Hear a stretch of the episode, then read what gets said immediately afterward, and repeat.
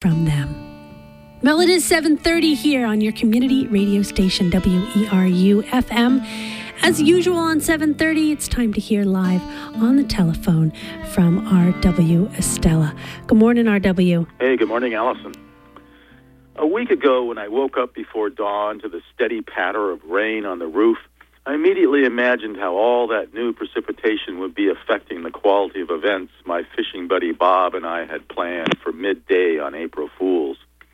Even though the state of Maine's Department of Inland Fish and Wildlife has for a couple of years now decreed that from January 1st to December 1st, anglers can fish open water, many of us traditionalists are still ingrained with seeing the 1st of April as the opening day of the fishing season particularly since fishing and fools such a natural partnership.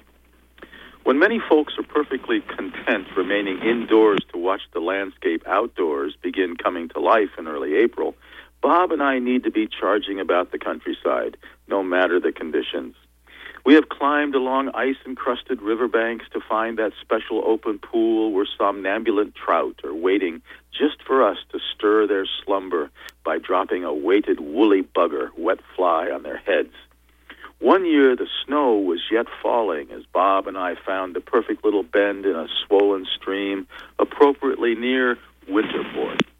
There we were, tucked under the broad boughs of cedar trees reaching high over the banks of the stream. The snow was falling lightly, landing on the tips of our rods, but not on us.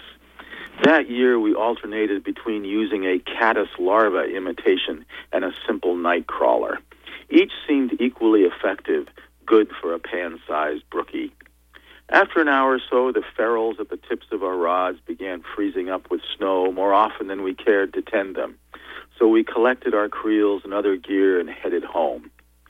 Today, a week into April, nearly everything running has ebbed slightly from the freshets flowing a week ago which presented their own challenges.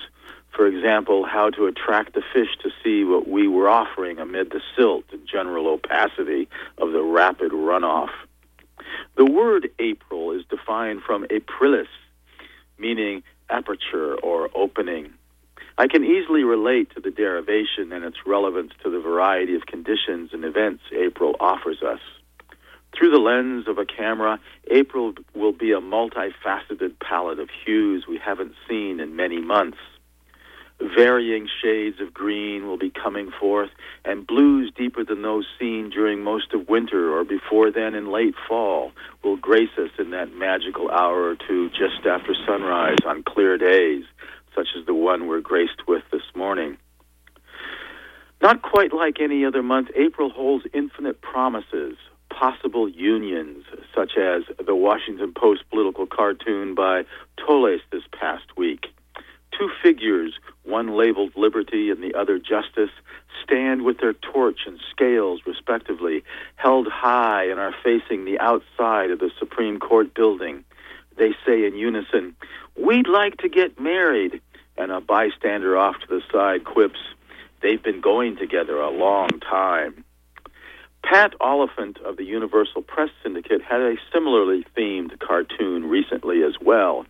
Pictured are eight exaggerated crows looming large over the end of a bed and peering intently at a couple lying in bed with sheets pulled up to their chins and looking quite disconcerted.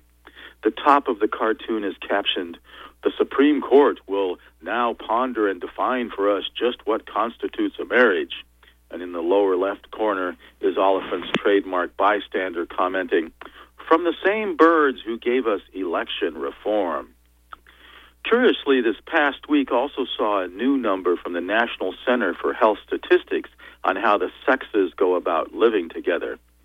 Based on interviews conducted from 2006 to 2010 with 12,279 women between the ages of 15 to 44, researchers found that 40 per, 48% of the women experienced their, quote, first union, close quote, as cohabitation rather than marriage. Well, there. 48% sounds a lot like half, doesn't it? That's enough to make one wonder what all this chatter regarding marriage is really about.